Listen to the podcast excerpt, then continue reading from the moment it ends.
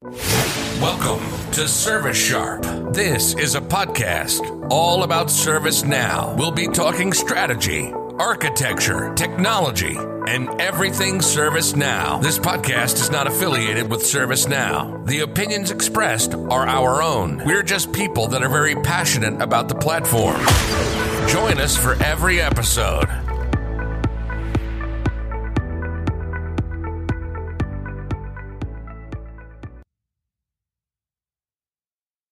Hi, this is Jason Gibson. Uh, we are back uh, with Service Sharp. I have, of course, Randy, Justin, and Brent with me, but I do have an additional guest today, uh, Kathy Sullivan. Uh, Kathy, would you introduce yourself a little bit? Sure. I'm Kathy Sullivan. I have been working with ServiceNow for five years or so, and I am a specialist in the topic that we're going to be discussing tonight with CMDB.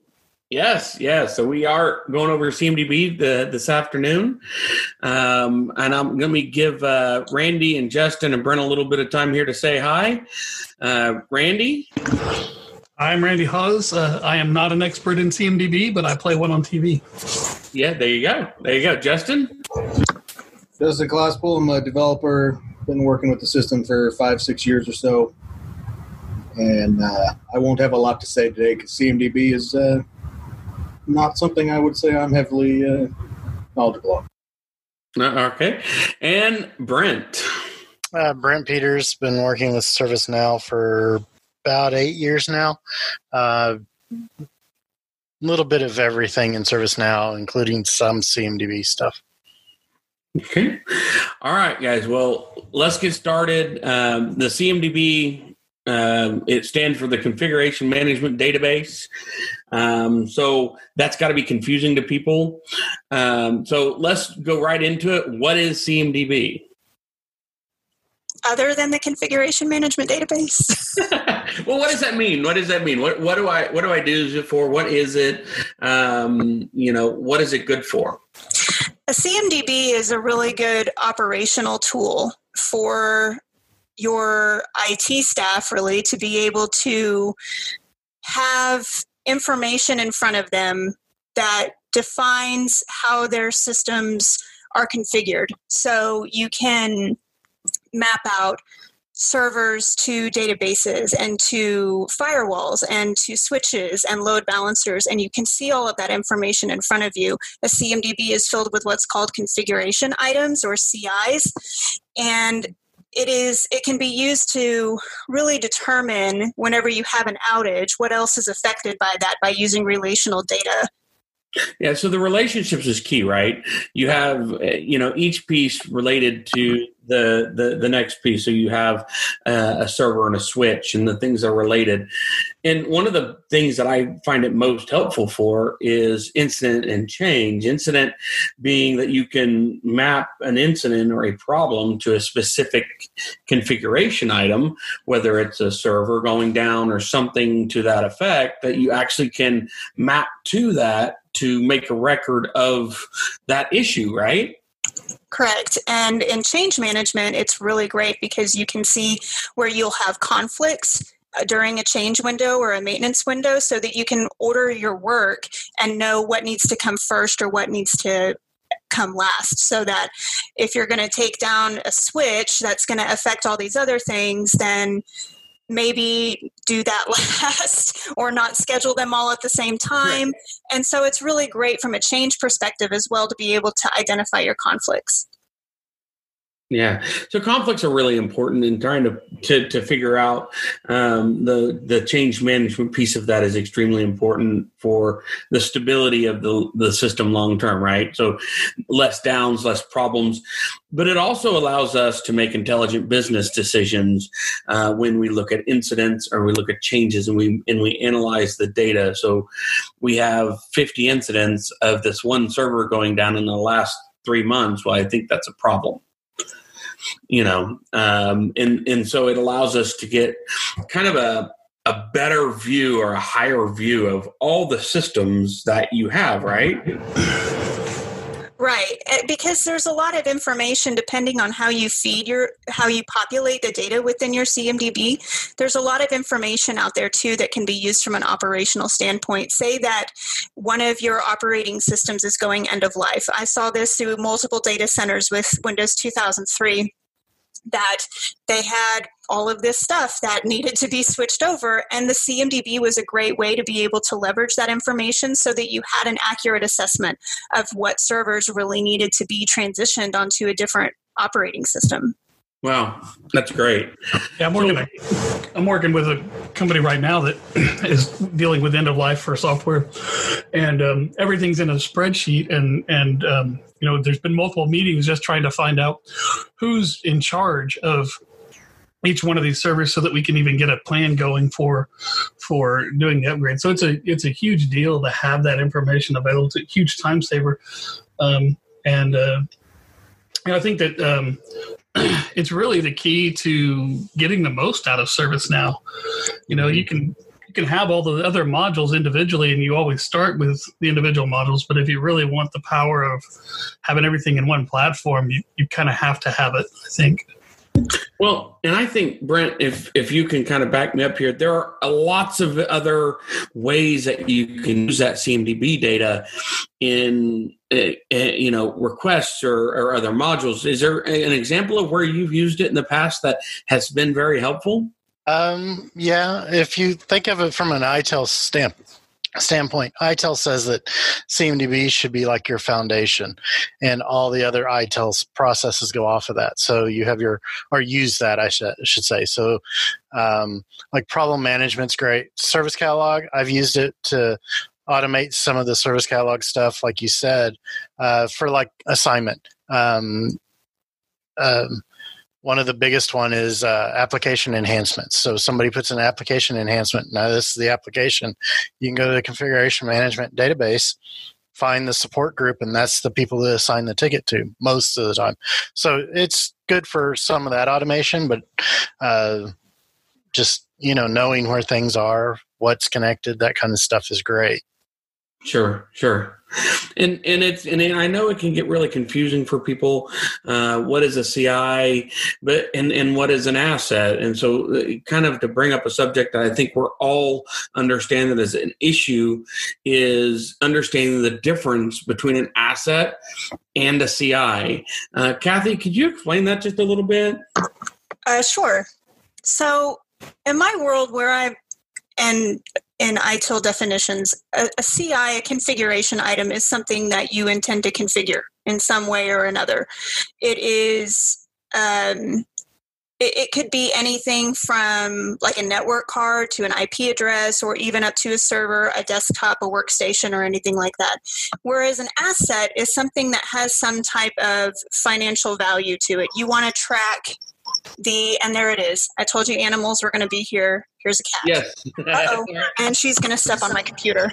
Um, so anyway, an asset has some financial some type of financial relevance to it. So you have a workstation. You know how much your workstations cost for various different positions and you track that information in a financial and you can be able to try and track you know when do we need to renew this? When is it replaceable? And that's how you you order the stuff there. But those those same assets can also be a configuration item because that's that represents the work that's being done to it. So while an asset tracks your financial piece to that asset it being a configuration item is where you track what's being done to that yeah. device as well. So basically, what I'm understanding is that uh, that an asset will always be a CI, but a CI is not necessarily an asset unless you want to track the monetary value of that. That's correct. Awesome, awesome. So, when using assets, wh- what do you find helpful in in in in assets? Is the the whole thing about life cycle of that asset? Is that where you find people most use the asset?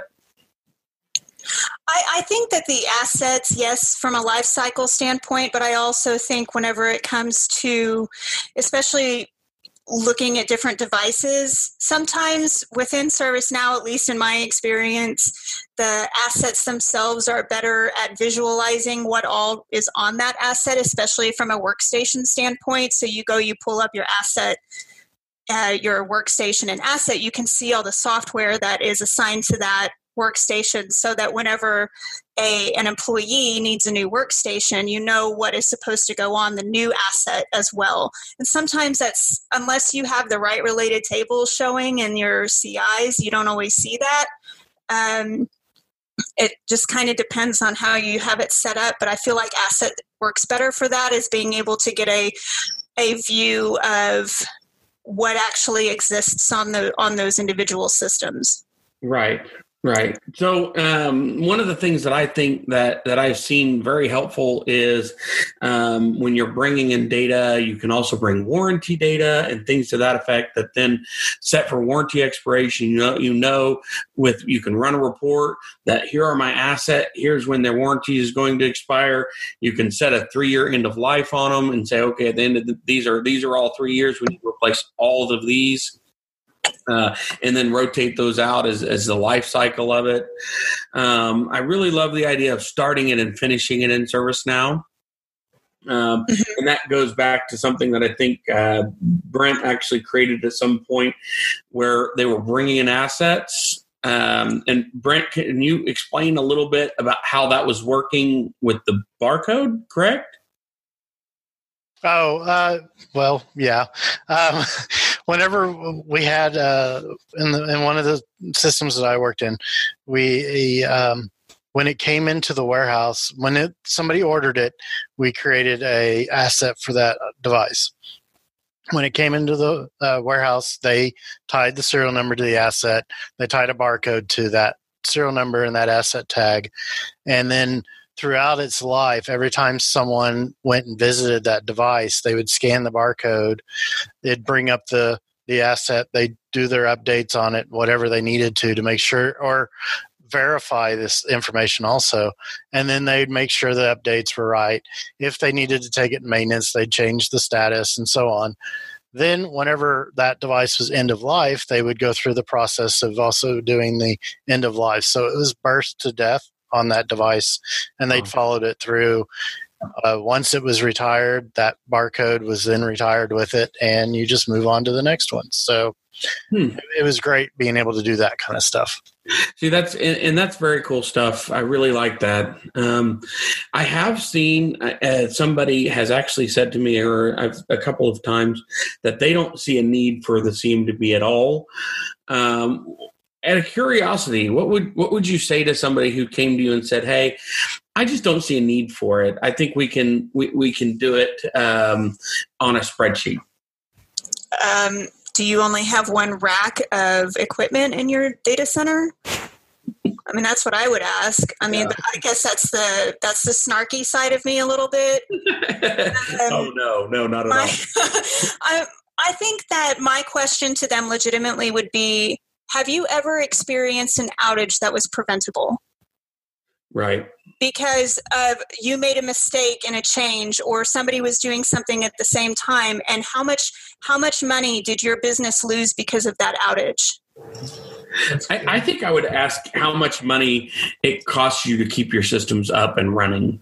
And when they're down, how much is it cost? Right. And I mean, either way, it's unless you have I, I have had I've worked for small companies, I've worked for large companies, and I always found that even in a small company, even that you just don't have enough people, you don't have enough body resources to really know all of the little inner workings that are going on and it's not mapped out anywhere. So even in small companies, I think that a CMDB would be beneficial because then you know what's connected to what and you could bring in a new person and show them, hey, this is what our systems look like. And they'd be like, oh, okay. You know, it wouldn't take a bunch of legacy information and no documentation to bring up a new person. They could be helpful right away. Right, exactly. So, you know, don't put enough value on some of those things. You know, um, it's uh, you know a lot of times it's in my opinion very short sighted from a strategy standpoint to to dismiss the utility of a CMDB, but you know there are a great number of people that make decisions based on what's expedient versus what's long term good for the company, and you know in my and this is me just going off on a soapbox here, but long term in the state of IT, small business, medium business, large business, that's that thinking is going to have to stop in order for companies to stay profitable, and they're going to have to start thinking about what foundational little steps can we take for long term benefit rather than just patching today, patching today, patching today. Yeah. And if you go back and look at it from a security standpoint, as more and more things get online, as more and more IoT projects come online, and um, other that that stuff without a CMDB, you have no clue what your exposure is to a vulnerability that comes out. Right. Exactly. You know, and I and I think it's interesting um, that we're talking about money a lot here because the amount of money ServiceNow can save you, I know it costs, but the amount of that it can save you is exponential. With what I have found is the more valuable the product um, really is, and the, the, more value you get out of it. So if you use HR and ITIL and ITOM and all, so if you're using the full suite, you get a lot more value out of the product because all of these things interconnect. I think ServiceNow is the epitome of you've got to spend money to make money. yeah, right. Yeah. For sure. Yeah, but you're right. Everything is. I mean, all of the modules. Well, not all, I should say, because some of them, like Project and Agile, some of Agile, I guess, connects. But a lot of the ITSM parts of the modules all connect to CMDB and all kind of rely on the CMDB and asset. Yeah, absolutely. So let's let's do this. Um, we're going to take a quick break, listen to our sponsor, pay the bills a little bit, and in just uh, just a little bit, we'll be right back with you. And when we come back, we're going to talk about uh, how, where do I start. So um, we'll be right back.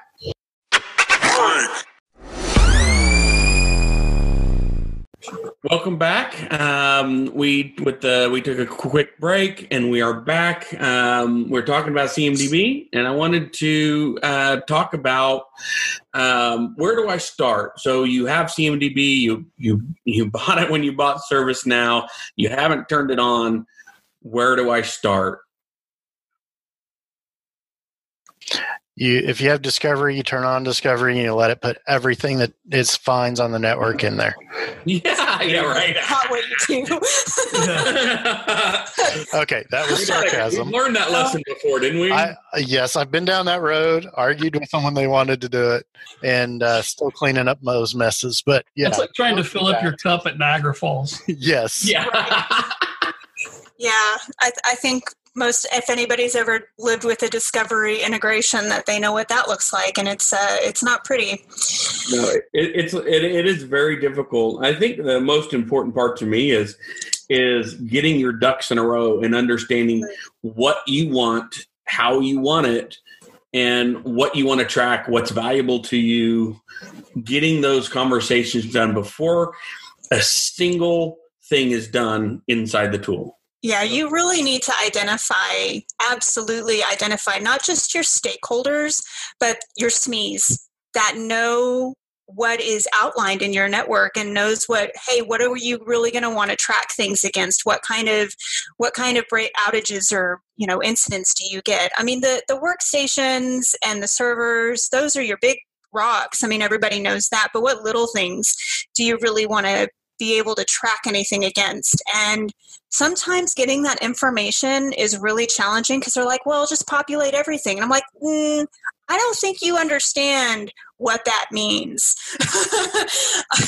yeah. Exactly, exactly, Yes. And, and, and, I mean, do your RACI, right? Your RACI chart. Yeah. Yep. Make make sure you understand how it works in ITIL, and and so it, I guess, Kathy, could you kind of explain a little bit for those who don't know what a RACI chart is, what that what that is? Uh, sure. You have a list of people or teams, and you have a list of responsibilities, and you identify who's accountable for it, who supports it, who's a who provides input, and who's re- ultimately responsible for it. Um, I think the C is a consulting, right? Supports or consulting, and then there's like informational. Yeah. Um, Yep. and and so you have these people and so let's say you identify you, you have a specific server team that supports windows those people are responsible for keeping those systems updated for applying patches for any type of outages or problems that may come up. So ultimately they're responsible to make sure the hardware is still running but the application that sits on that server is owned by somebody else and somebody else is responsible for that whether that's a developer or an application specialist. Um, you, those are really important to be able to identify that information and i really think that going back to the root question about what really where you start is you start from I, I would think that you start from the ground up. So you pick a lot of people start with servers because they're the easiest thing to kind of be able to identify. A lot of times you can get your servers from um, either your AD credentials or LDAP and be able to populate that information fairly easily into the system. Um, through either discovery or if there is another tool then that you have I, i've done it with both um, starting there and then kind of building out from there. Okay, well, what's on this server? What does it connect to? And Discovery does all that for you really, really well, sometimes a little too well because it will literally get everything. Yep. yeah.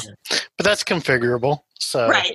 It is, and the nice thing I think for for me is that when you start down this road, once you have that, you have discovery, or actually four options: discovery, discovery with support with additional things like SCCM and uh, other tools that are already used in the in the in the organization, including uh, including AD things to that. You you can populate data based on where it's from. Uh, you can manually input data, or you can, or you can just bring data from outside. Um, so, with that being said, um, kind of Brent and, and Kathy, could you talk just a minute uh, about what you see as the most successful? Well, what I've seen successfully, and it, I don't know, I kind of like this approach, um, but it's just because it's easier for for everybody. Is I just say start out simple, like Kathy was saying, uh, start with like your Windows servers and bring in some of the info, and then uh, start pulling in more and that kind of stuff and doing your your relationships. That way you're not overwhelming everybody that's trying to do it. So you just start simple and start pulling things in as you can.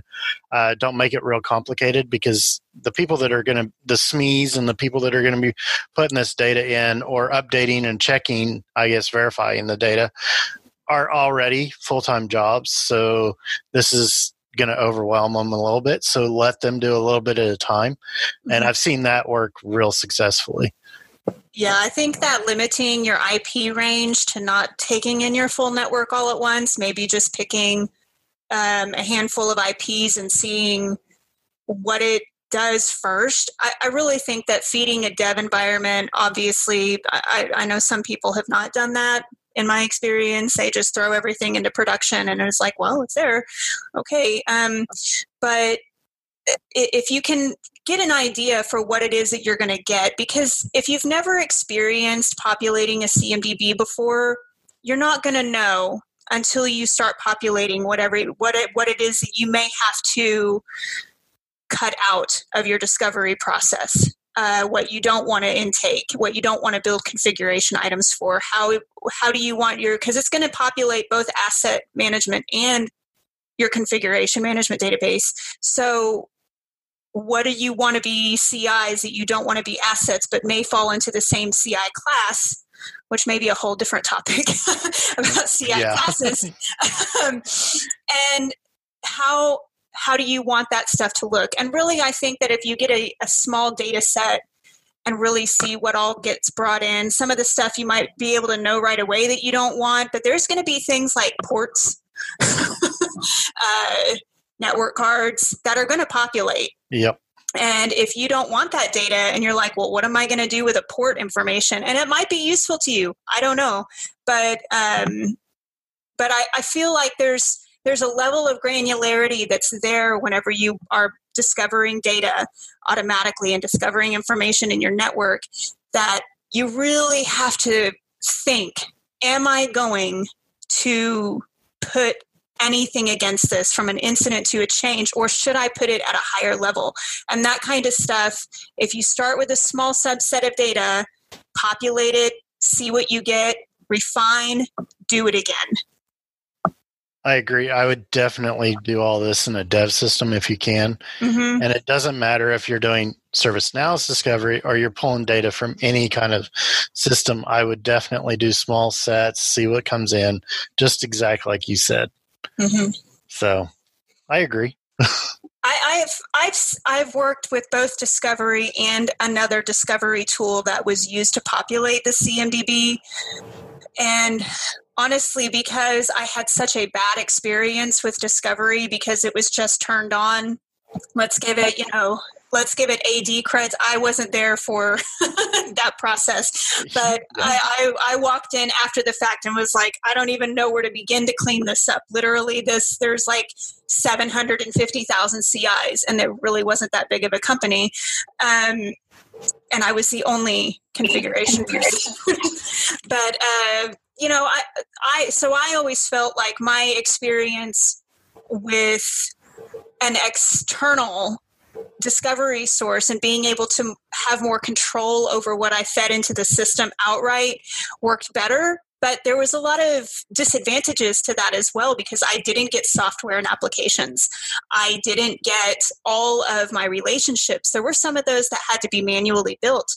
And that was a real pain because guess who got then guess who got the job of doing that? It was all the hardware people, and they didn't like that. Yeah. So uh, it was just yet something else that they had to fill their time with, like they weren't busy enough.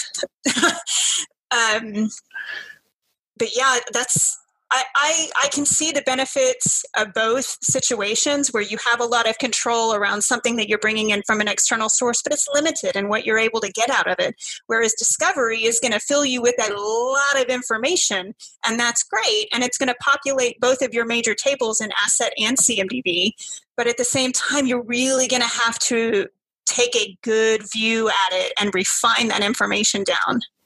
Right. I, I would say that before you turn on Discovery, you need to learn a lot about Discovery because you can throttle that stuff down. But a lot of times, companies like you had the experience, and my first experience with Discovery was the implementer just turned it on and pulled in everything.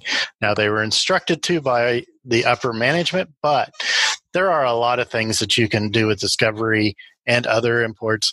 But Discovery itself, you can limit what it does pull in, but you need to learn that up front because it does not, it's not real intuitive. You have to go in and, and configure that stuff. Now that they have a wizard that helps you, it's a little bit better, but yeah. I, yeah, I agree.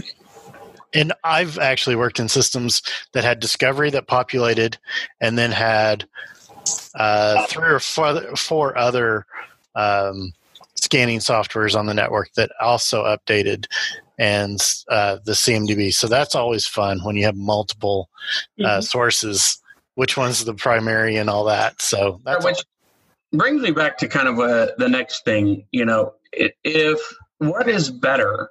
Is it better just to use Discovery? Is it better to use lots of different discovery tools, uh, or is it or is it better to you know um, use other discovery tools and and bring it in for lots of other areas and not bring discovery. What is what is better?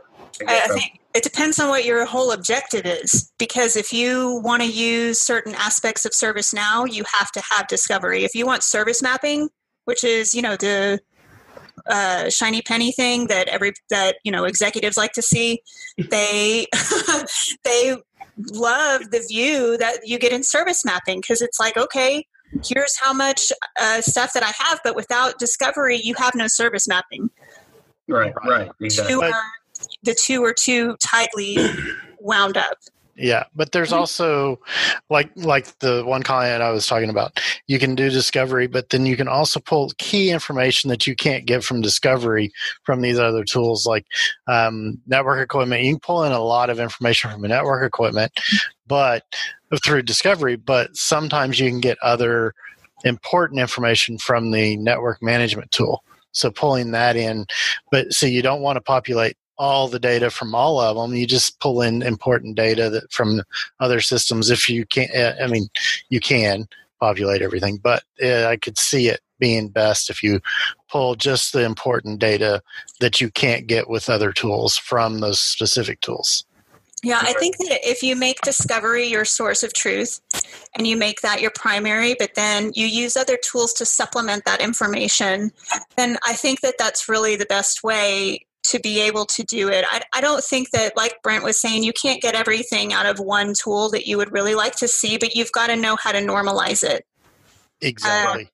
And, and if you if you don't have a way to coalesce very well or your transform maps are not set up great you know you, you gotta yeah. you gotta know how to coalesce your data to make sure that you don't get a bunch of duplicates right bad data and there are tools out there that help normalize that data for you. And I've used a, uh, a couple of them. They they work great, but there are ways uh, because that's extra money to get from the company and everything. There are ways to do it. Um, if you're if you have time to concentrate and say this is going to be my golden record and then we're just going to be pulling stuff from these other sources just to populate this one piece of data or whatever yeah but so I, I, I what i'm hearing agree. is that CMDB is something that really needs to be thoughtfully planned out and and really carefully designed rather than the default uh, IT of Wild Wild West. Everybody go try to figure out a solution and implement it. Uh, the ideal. problem that I see from a consulting standpoint is that a lot of times CMDB is being asked to be implemented to fix a lack of planning to begin with. Um, so you you have one of those events where uh, data center goes down and nobody knows what applications were running on the on the network. And so all of a sudden cmdb becomes a priority when it wasn't before. And then everybody's like turn it on turn discovery on. Let's get everything. Let's pour, pour everything in. Um, i don't know. Maybe that's just my experience with people wanting to implement it but um, what do you guys think? Wait, IT being reactive and not proactive? Uh, it's, a, it's a crazy. Never heard of that. Every IT person I've ever met is extremely strategic. oh yeah, yeah, yeah. I see that a lot.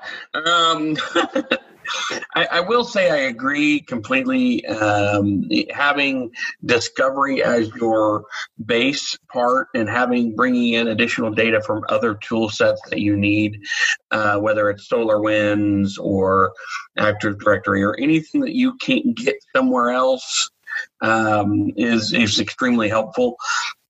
Um, I think the quality of data that I see come out of Discovery is better than the than the data that I see come from other systems.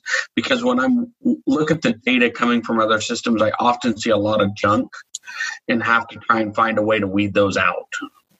Uh, but you get the junk no matter what system, really. I mean, even Discovery can pull in junk if you don't have it configured right. It's the same as any other tool. Uh, if you have SCCM pulling things in, you get you don't get everything because they have clients that are always bro- not always i shouldn't say always broken but there are a lot of times that the clients are broken so you're not getting that data. There's tivoli clients is tivoli around anymore? Anyways tivoli clients to do things um, so data is just going to be sort of could be broken. You just have to have someone verifying that data uh, quite a bit well, and, and, and, I often see that some things are updated manually in other systems and then brought but through to ServiceNow through an automated process, and that kind of defeats the purpose. Those are always fun. right? You need to make sure that it is discovering it. And, and when I find that we run discovery, it's actually discovering it. So, yes, it can bring in some junk, but it's junk that's in the system. It's not junk that somebody put there, right? And so that's tend Yeah. to be what I what I see pretty often is that I pull in you know S, SCCM and uh, there's a whole bunch of data that was manually entered or Flexera or anything like that, and they're not using the scanning tools on their side properly, but they're using it as their source of record, but they're all manual inputs. Well, at that point, the data you're bringing in is just is is is fairly useless if it's not at least 80% in my opinion you know quality so I, I guess that's kind of what I what I see from pulling from external systems, um, but versus um, pulling from actual discovery. I have a quick question because normally Jason asks the questions, but I'm going to ask one. Sweet. Um, how do you determine what information you want in for each of these CIs? I mean, Uh, that, that's something we've kind of said. You know, you have to plan, but hmm You mean the attributes or the CIs themselves? yeah, the attributes. How how do you see people actually doing that, or is that a configuration manager should be suggesting that, or do the do you see the business suggesting this is what we want to do? I would think that it would be the subject matter experts that would define what it is that they want the configuration items under e- under each their under their own individual like umbrellas. What do they want that to look like? Um, I think that you universalize it to some degree. Like you don't want your Windows team and your Linux team saying two different things. Just make your servers look the same. Um, but what do you need from a desktop perspective? How what is uh, what would that look like? And maybe collaborate on that between each different large subset of configuration items. Um, i mean me personally i'm a data junkie so i'm like give me if whatever is on the server i don't care. I want to know all of it. Right. um, I and think that can get way too. That can get so cluttered sometimes. So I, I'm kind of the opposite. I want to minimize and just do really important data, unless the data is. And the problem is, if you if you talk to one person, one piece of data is important. You talk to somebody else, something else is important. So it's hard to find a good balance between there, isn't it? I- I think that you start, you do it the same Yeah, way. but, I mean, if- in, uh, the CMDB, you start with as little data as you, as little attributes as possible, and then, um, you know, expand out from there. My my suggestion is to look at, if especially if you're looking at it from a service management perspective, start with the data that that the service desk needs to troubleshoot problems. Um, so if I give you a ticket on a certain asset, what data do you have to know about that asset in order to do anything useful with it? That way, we're saving them time gathering information, calling the user back, and asking for questions. But that's just from a service desk, service management perspective. There are some stuff that just comes naturally and easily when you're pulling from server data that you can populate fairly easily and quickly.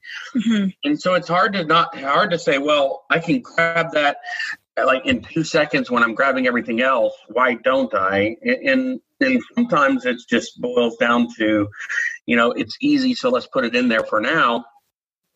But I think it the the better act of valor is to take what your business side wants, the the uh, the the experts and the people using it. So you're talking about the server team and the service desk, and you talk about what you want. Um, you talk to desktop, and, and you come to kind of an agreement Mhm. that seems to be what works best for me. Um, but it takes a lot of work because they often want such drastically different things. Right. And I, I think that because a lot of times those two areas are dealing with different types of things, um, I, I would get, if it's coming down to what's on a server and what goes in, what attributes are populated into a server CI, I'm going to give the leverage to the team that's actually supporting the servers and responsible for the servers before I give leverage to a team that's maybe supporting it. I mean that co- that goes back to your RACI chart, like who gets more votes? Because the team that's going to be responsible for it is the team that really needs that information. And there may be a lot of information that's not useful in that but i whenever i think of that i want to know what hardware is on there. I would like I, you need to know the operating system um, Yeah. and all of that kind of stuff. And whatever points are useful to them being able to find that information out and put it into a single place that they can see it well, and it's not a no, right? It's a okay. So I'm going to take that into consideration when we're building this out, but I'm going to take in, you know, the uh, a higher level of consideration for what they want, right? So mm-hmm. it's not necessarily a no, but that that does mean that there is some give and take there somewhere.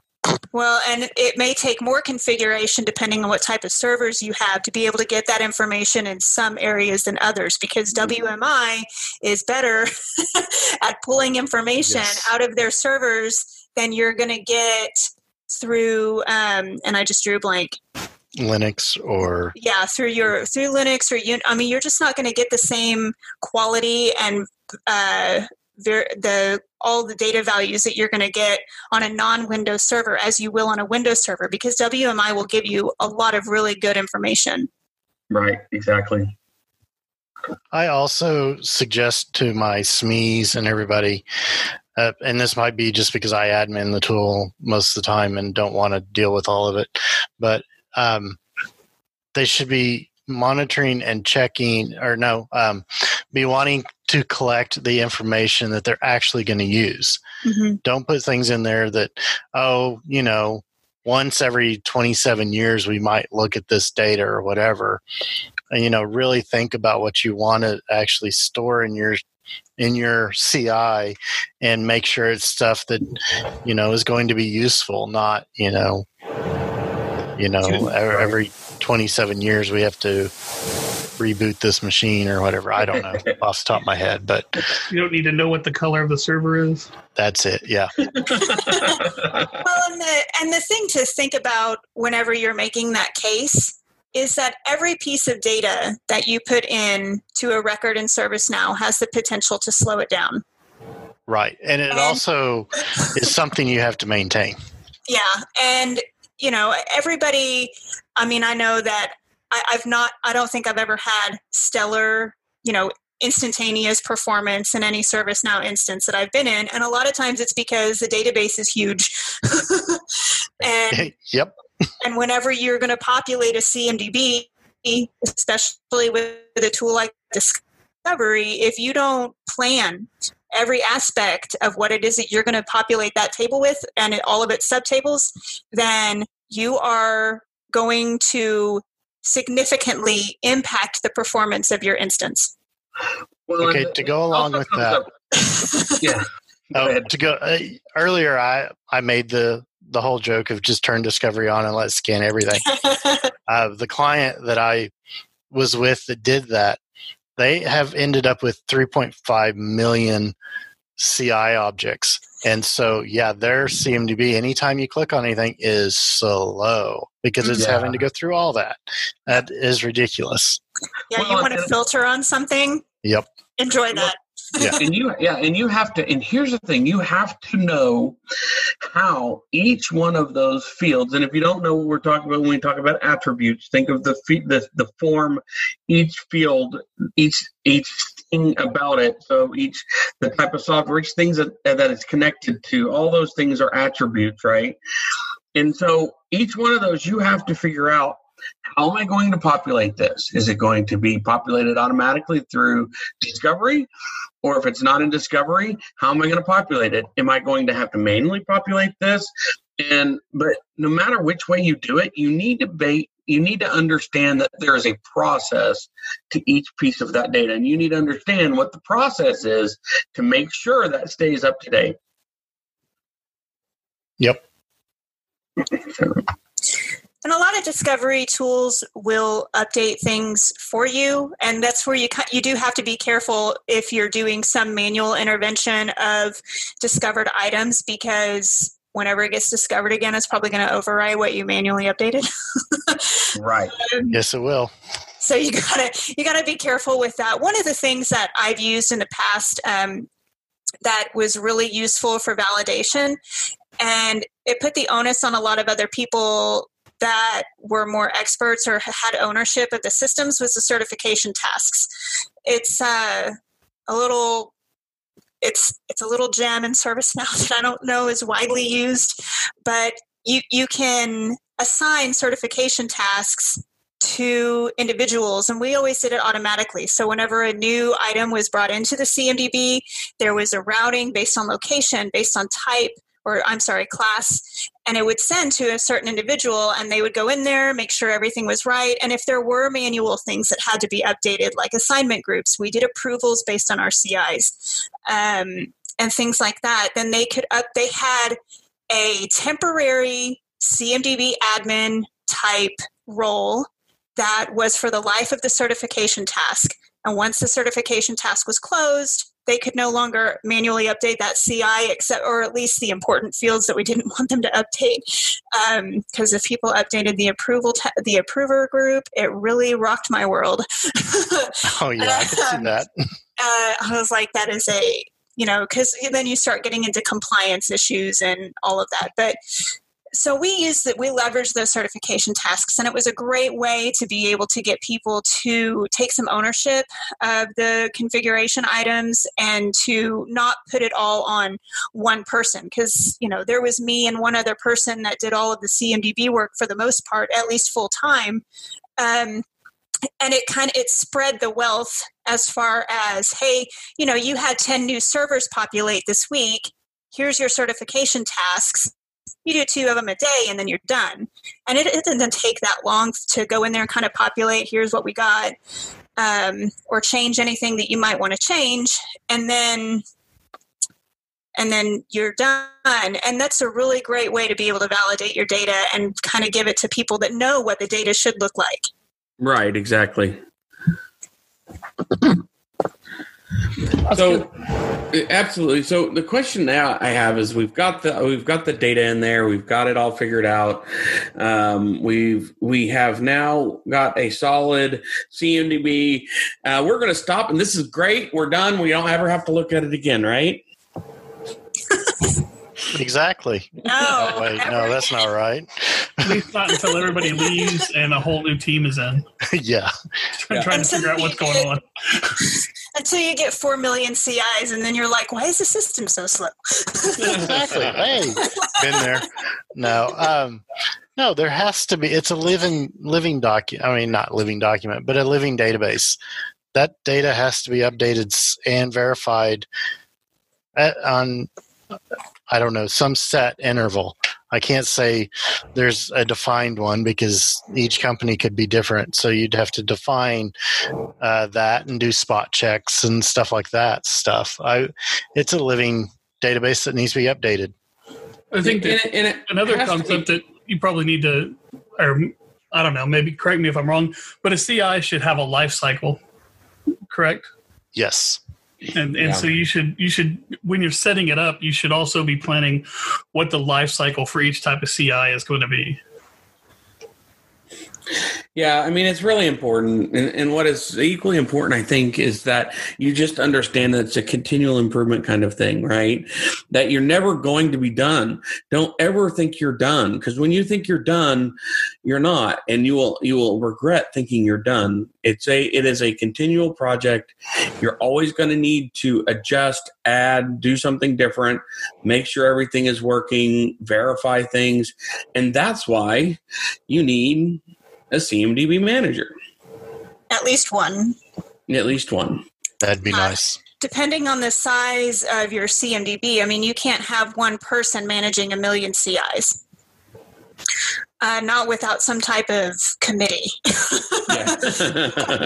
and I, I, mean, I, have been there, so it's it's uh, it's a lot for one person to undertake as a, a CMDB on their own.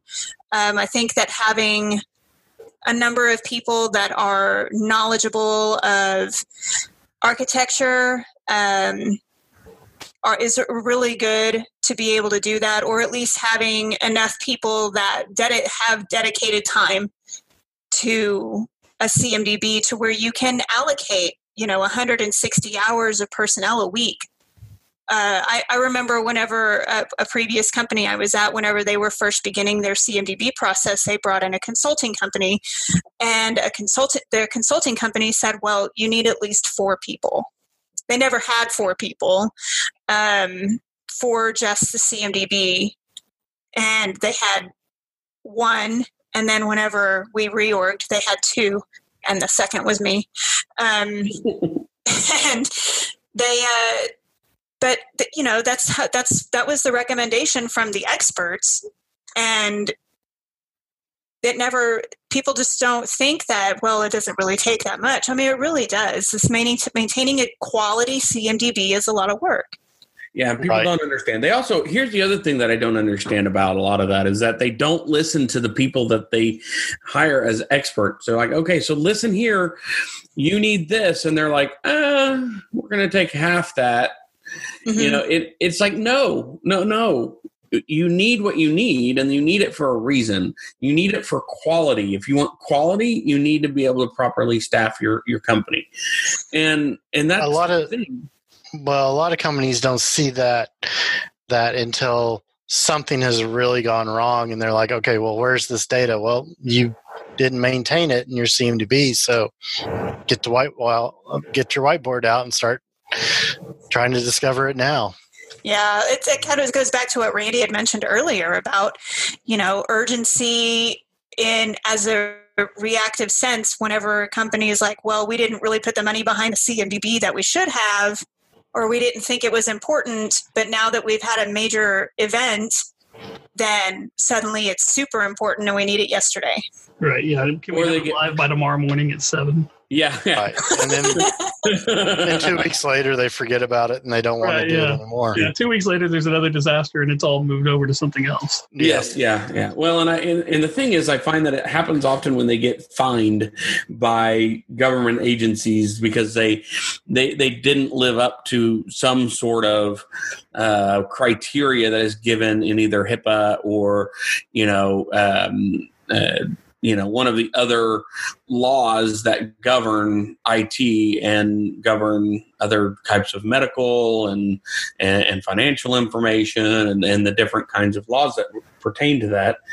Um, and they get fined, and then they go, "We got to fix this," and they don't know what to do. The only good thing that comes from that is that anytime that you pull that information out again, it's like, well, but that's an that's a insert whatever compliance you want to insert here, you know, and then you kind of have a a little bit of a of a a cushion there, but you know, all of it comes down to the business, and this is my experience, but the business sees IT as they don't see us as enablers. They see us as cost centers. And yes, we are, but we don't provide, they don't see us as providing profitability or enabling the user base to be able to be more efficient at their job. And mm-hmm. I feel like IT needs to be seen as not just some massive cost in you're not going to live without tech this Right, is it's 2020 every you're you're sending people home. Or i mean if it weren't for tech um, we're doing we're recording this in the middle of quarantine. Yeah, right. uh, and if it if Yep. it weren't for tech then we wouldn't be able to do what it is that a lot of us are doing right now. We wouldn't be able to work from home. We would Right. the all these companies would be losing tons of money or wouldn't be able to send their employees home to be safe uh, because you don't invest in tech. If you invest in tech then you get the best opportunities for your employees to be able to do their job to be able to be the most efficient that they possibly can be. And that's why whenever we say things like well you need four people to manage your cmdb how efficient do you want your hardware people to be? How efficient do you want your help desk people to be?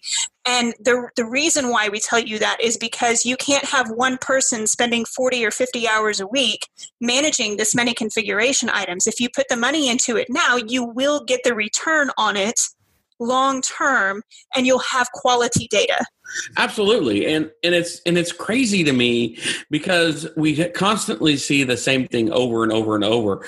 That they look at ServiceNow and they go, "Oh, well, that's going to cost money." It's it's uh, you know software asset management, you know, or one of these other programs. Every time you put something else in your instance and put something else and connect it to everything else, your value of the ServiceNow goes up. but the efficiency of your employees and the amount of time you save them is huge. ServiceNow makes work easier for everybody, and that saves time and time is money. You want to save your company money? Save them time. You want to save them time? Go get ServiceNow. Well there's we there's definitely responsibility on upper management and, and the C-suite and everything to stop being spastic when it comes to goals for IT and for things like that, and to seeing IT as, as a cost center. There's also a responsibility on the IT side of things. IT people need to spend some time learning what's important as far as metrics go to the business and what the business's strategic goals are doing. And then if they can pull the information out of ServiceNow or their other tool that shows this is contributing to that metric, um, then everybody all of a sudden starts talking the same language and people can maybe see things um, as okay this is a this is a cooperative effort rather than oh my gosh we still got to pay those IT people to to to do all this stuff and it just costs so much money um, right you know, th- so from both sides, I think that there's a responsibility. This is a whole nother podcast. oh, yeah. Yep. uh, how much can you split into this? right? Yeah. Rabbit trail. But you're so not wrong. I, but I agree with all of it. Yeah, I mean, you're absolutely right. And that's been one of the biggest caveats with um, IT for a long time is that they don't speak the same language as the business. Mm-hmm. Well, and the business doesn't speak the same language as IT, and somebody's got to bridge that gap. Yeah. But yeah, I mean, but the business is the one that signs the checks. That's right. Yeah. so, so is going to be the one that bridges to, the gap, is what she's saying. I, I think that's where you get, uh, you know, you get people that, and I love that role. I mean, that's whenever I came into my new role, they're like, well, what is it that you really want to do? I said, I would love to get into enterprise architecture because that's the people that bridge that gap. Yeah. They have to understand the the business side and they have to know the technical side and they have to know how to speak the language in both worlds. Right. And I love that role. but um it's uh it's a hard thing to do to know how to speak to the business side and to speak the technical language. And it seems like the more somebody knows on the technical side, I know this is going to sound horrible, um, but it, it is it is harder for them to explain it in the language that the business people can understand. So the the in the more time that you've spent doing leadership and management stuff, it, it becomes um, and not been in IT, it, it's hard to speak that language. I think the the balance is somebody, you know, like honestly, like any of us on the call, we've all been in both leadership and technical skill stuff. Um, and so we understand both sides very well. So it's hard, but it is hard to find people, honestly, like us, like like you and Brent and Justin and Randy. You guys are all extremely accomplished in what you in your field and what you do. So you know that's that's the thing is that people like you guys are not easy to find. Well, that's you know shameless plug here for, but that's the reason why if people ask me why do you have uh, an IT company and a leadership development company both? Why are you running those two different seemingly different things? This is the reason because if a company can get its strategy and its technical implementation aligned with the business principles then it can save so much money increase efficiency increase productivity increase profit um, you know i mean just everything flows better if the communication is there. And somebody's got to teach people how to do that communication. Right. Absolutely. Absolutely. All right, guys. Awesome. Hey, this was fun. I think we still got a lot of CMDB topics to, to talk about. We, we've talked a lot of horror stories about CMDB on this as well. And I think that, you know, when you go back to your original question about people saying, why do I need a CMDB or a CMDB is not important? Uh, some, from my experience, I've seen people, the reaction is they've heard these horror stories and they've heard how bad things can be. So before we sign off, the final question. Um, can CMDB be something that you implement without killing everybody and get benefit from incrementally in small steps? It, it's hard. would, You'd I would say yes, you can. Um, even with the the disaster stories that I've been talking about, they have had successes that have gone along with their C- CMDB.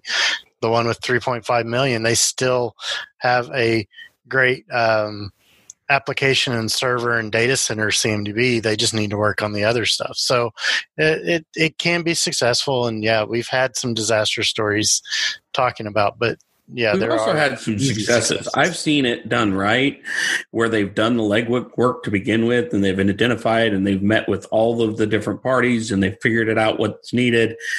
Um, matter of fact, working with somebody now that they seem to have been doing that all correctly, and now that's a matter of where do we get the data, how to get it in there, and when it's done, even though it won't be perfect it still will be good.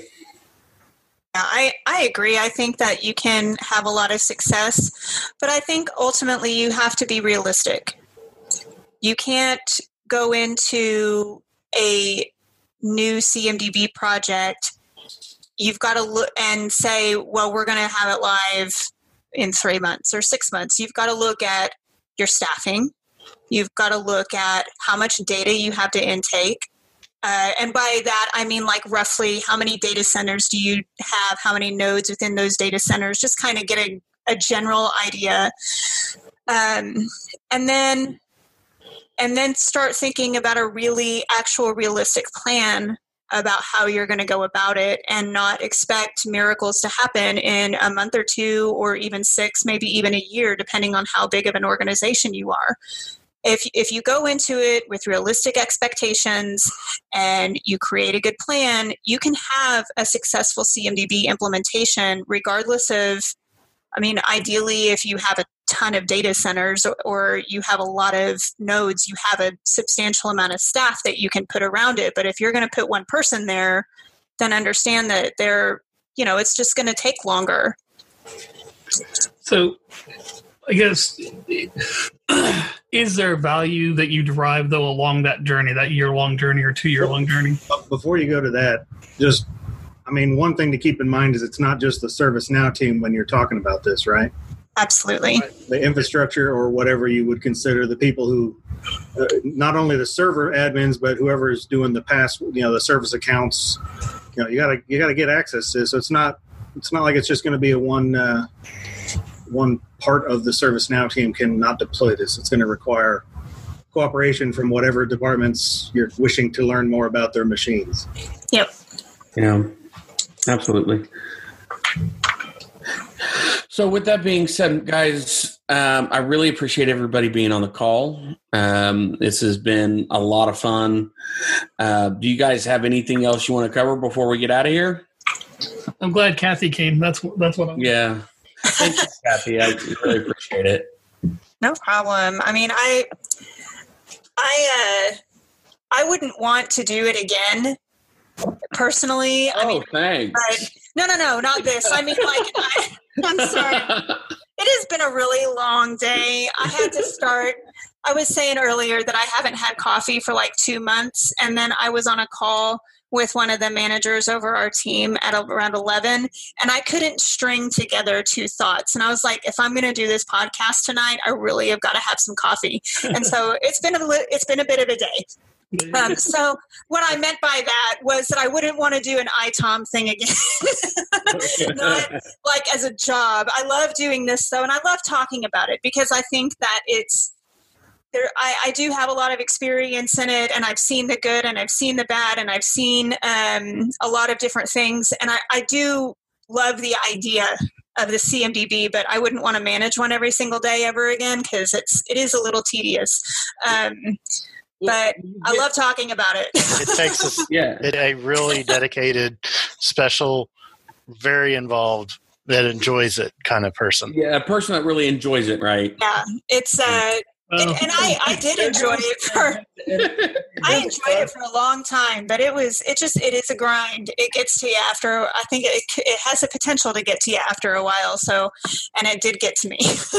but really worthwhile, right? I mean, in the end, oh yeah, for sure. I mean, it really was worthwhile. it was a great experience because, like Brent said earlier, the CMDB really is the foundation of the of at least the ITSM platform portion. I think it go, I think it expands way into the other applications that you can stack on top of ServiceNow and the ITSM and the Now platform. But um, you know, the CMDB is really I when I was managing it, I called it the backbone of ServiceNow. I said, without a quality CMDB, you're not going to have quality data anywhere else. And so I've got to have this data. Yeah. Well, business insight, leadership has to have this tool. It makes everything better across the board, but it is hard. It is hard to do, and it's hard to maintain. Uh, but it is, but it is very much worthwhile. Yes, agreed. All right, guys. Well, um, again, everybody, thank thanks for joining us. Uh, we really enjoy uh, getting here and talking to everybody, and then and having you guys listen. Remember you know, get us up on LinkedIn, send us messages, let us know if you have questions. We are going to cover this again in another podcast, except it's, we're going to go deeper into some of the more technical stuff. So please send us your questions. Let us know what you want to hear, what you want to, to, to do, um, and we will do everything we can uh, to help you in any way we can. So, LinkedIn, message us. Um, we are putting out a video coming up soon that uh, has audio and video where we're explaining an integration. Look at that up and uh, YouTube as well. Um, but I appreciate everybody being here.